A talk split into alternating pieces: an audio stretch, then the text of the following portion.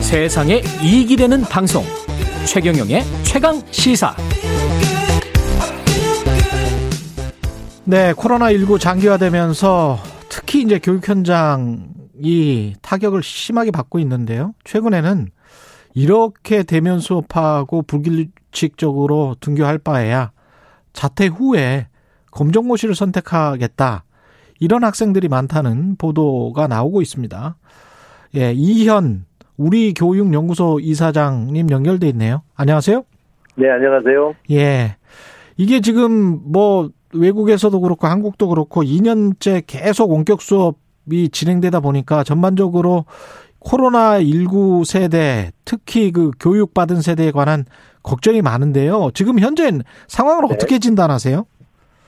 음, 사실 이제 전 세계가 그렇지만 초유의 사태를 맞이한 거 아니겠습니까? 예. 교육 당국에서는 어, 이런 사태 맞이했고 이제 방역 자체 대처가 이제 힘겨운 상황에 있었었고요. 예. 결국 방역의 우선적 방점을 안 둘 수 없는데 그렇다고 또 학교 등교를 안 할 수 없는 상황이어서 어, 부분 등교, 뭐 전면 등교 중지, 등교를 반복하는 이제 그게 2년 동안 계속돼 왔었습니다. 예. 그 와중에 사실 교육적 측면에서의 대처는 거의 제대로 하기 어려운 그런 상황에 놓여 있었다 이렇게 말씀드릴 수 있을 것 같아요. 그렇죠. 특히 네. 어린 학생들도 그렇고 고등학생들 뭐 대학생들까지도 사실은 원격 수업 방식으로 하면 아무래도 대면 수업보다는 집중력이 떨어지고 가르치는 사람도 그럴 수밖에 없지 않을까요? 당연히 그렇습니다. 예. 예.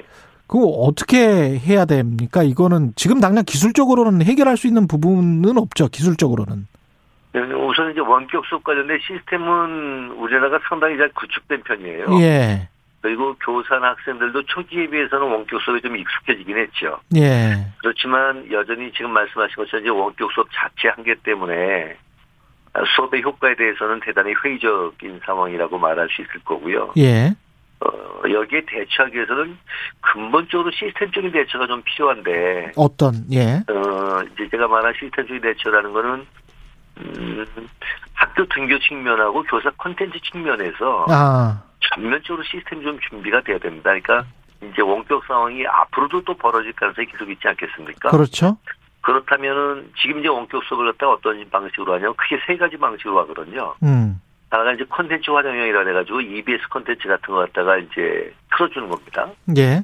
아니면 이제 과제 수행이라 됐고 선생님이 수업 자료를 업로드 시켜주고 이제 과제를 내주는 방식. 예. 이제 세 번째 이제 실시간 쌍방향 방식으로 이제 줌 같은 걸 활용해서 수업을 진행하는 음. 그런 세 가지 방식으로 진행하는데 이 세 가지 방식이 사실 수업 효과를 높이기가 굉장히 어려운 것들이거든요. 예. 제가 조금 전에 시스템 말씀드렸던 거는 어, 등교 측면에서는 가능하면 학생들이 어, 매일 등교하거나 적어도 격일 등교를 계속할 수 있는 시스템을 하나 만드는 겁니다. 어. 예를 들면 교실에 보통 아이들이 이제 22명이나 뭐 24명 있다 이러면 22명이나 24명이 계속 등교할 때는 사실 방역 문제가 어려워지지 않습니까? 예. 절반만 등교하는 거죠. 예. 12명만 등교하는 방식으로 하는데 격일제로 등교를 하면 학생들 12명씩 교실에 이제 계속 참여하게 되는 겁니다. 음. 어, 교실 수업 방식도 달라져야 되는 거죠. 그런 경우에 12명이 수업하는 거는 선생님이 강의실 수업을 하는 게 아니라 어, 이제 보통 이쪽 교육학에서는 이제 거꾸로 교실이라고 얘기를 하는데 아. 아이들이 미리 본 동영상 콘텐츠에 대해서 선생님이 질문하고 확인하고 학생도 질문하고 토론하는 이런 방식으로 이제 수업을 진행하는 절반의 아이들만 데리고 진행하는 그 교육의 그런 질이 거. 그러면 훨씬 높아진다는 그런 그렇게 논문들도 활용할 수 있는 여지가 생기는 거죠. 아. 아이들은 학교 안 가는 날은 집에서 선생님이 만들어준 콘텐츠 가지고 이제 공부를 하는데 예. 앞에처럼 남의 콘텐츠도 EBS나 보고 와라 뭐 예. 자료만 보고 와라 이렇게 던져주시는 것이 아니라 예. 선생님이 다양한 그 디지털 자료들을 활용해서 예컨대 뭐 EBS 자료가 됐던 그 외에 다른 자료를 활용해서 선생님들만의 컨텐츠를 구축하셔야 돼요. 음. 예를 들면 이런 거죠. 컨텐츠를 열면 그냥 EBS 강의가 나오는 게 아니라 우리 선생님이 얼굴이 나오는 겁니다.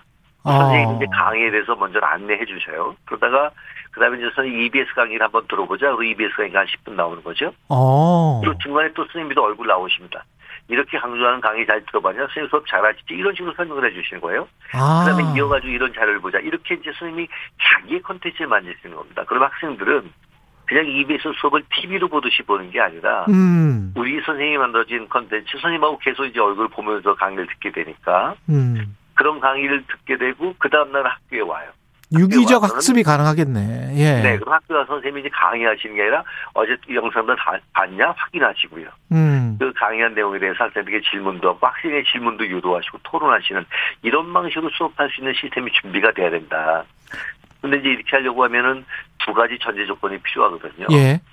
수업 진도량을 줄여주고 음. 그러니까 선생님들의 사실은 헌신과 희생이 좀 뒷받침돼야 됩니다. 이런 콘텐츠 만들기 쉬운 일은 아니어서. 쉬운 일 아니죠. 예. 예, 그런데 이제 디지털 콘텐츠의 장점은 한 번 만들어 놓으면 계속 쓸 수 있다는 거거든요. 음. 그리고 업그레이드가 쉽기 때문에 음. 이런 측면의 준비를 우리가 작년 1년 동안 했다면 올해는 작년하고 다른 방식으로 원격 수업에 보다 효율적인 방식으로 접근할 수 있었을 텐데 사실은 미봉적 대응에 급급했기 때문에 음, 여전히 아주 어려운 상황에 놓여져 있고 그런 음. 제가 볼 때 앞으로는 그런 시스템적인 차원에서의 지원과 뒷받침 준비가 돼야 될 거다 이렇게 생각을 합니다. 근데 저 원격 수업만 지금 식으로 하면은 특히 이제 자퇴후 뭐 검정고시 보겠다 이러면 나중에 사회성이랄지 뭐 이런 것들은 어떻게 풀어야 될까요? 그러니까 이제 최대한 아이들이 예, 학교에 계속 등교할 수 있는 여건들을 만들어야 되는데 어떤 최대한, 상황이라도 예. 적어도 이틀에 한 번씩은 음. 선생님하고 만나고 아이들하고 만나고 음. 그러니까 이런 여건들을 만들어주는 게 필요한 것이요. 예. 네. 유튜브에서 윤토영님 그 검정고시로 대학 간 학생들 대학 생활에 적응하기 힘들다던데요. 친구도 없고 유튜브에서 김백수님은 코로나는 1, 2년 안에 끝나지 않습니다. 장기적 교육 정책이 필요하고요. 김정민님 원격 수업은 선생님 역량 차이가 커요. 아이들 체크도 해줘야 하고요. 마지막으로는 맞습니다. 예 컨텐츠 역량 차이 이게 어떻게 보십니까 마지막으로? 어, 실제로 아주 어려운 문제인데요. 예. 사실 뭐 그 문제를 갖다가 근본적으로 어떻게 외부에서 해결할 방법은 없고요. 음. 아까 말씀드린 것처럼 선생님들이 나만의 좋은 콘텐츠를 만들기 위한 준비들을 해내시는 거, 음. 그 속에서 선생님도 계속 발전해 나가시는 거, 그래서 완성된 좋은 디지털 콘텐츠 갖다가 스스로 가지고 계시는 거, 예. 이런 노력하는 거 이외에 사실 다른 방법은 쉽지 않을 겁니다. 예. 예. 아, 아까 말씀하신 그 거꾸로 학습법 같은 경우는 그 외국에서도 많이 지금 시행이 실제로 되고 있지 않습니까? 부분적으로 잘 활용하고 있지요. 그렇죠.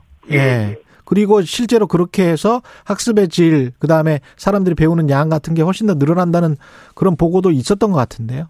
네네. 근데 학습의 양 자체는 이제 예. 어떻게 모르지만은요. 예.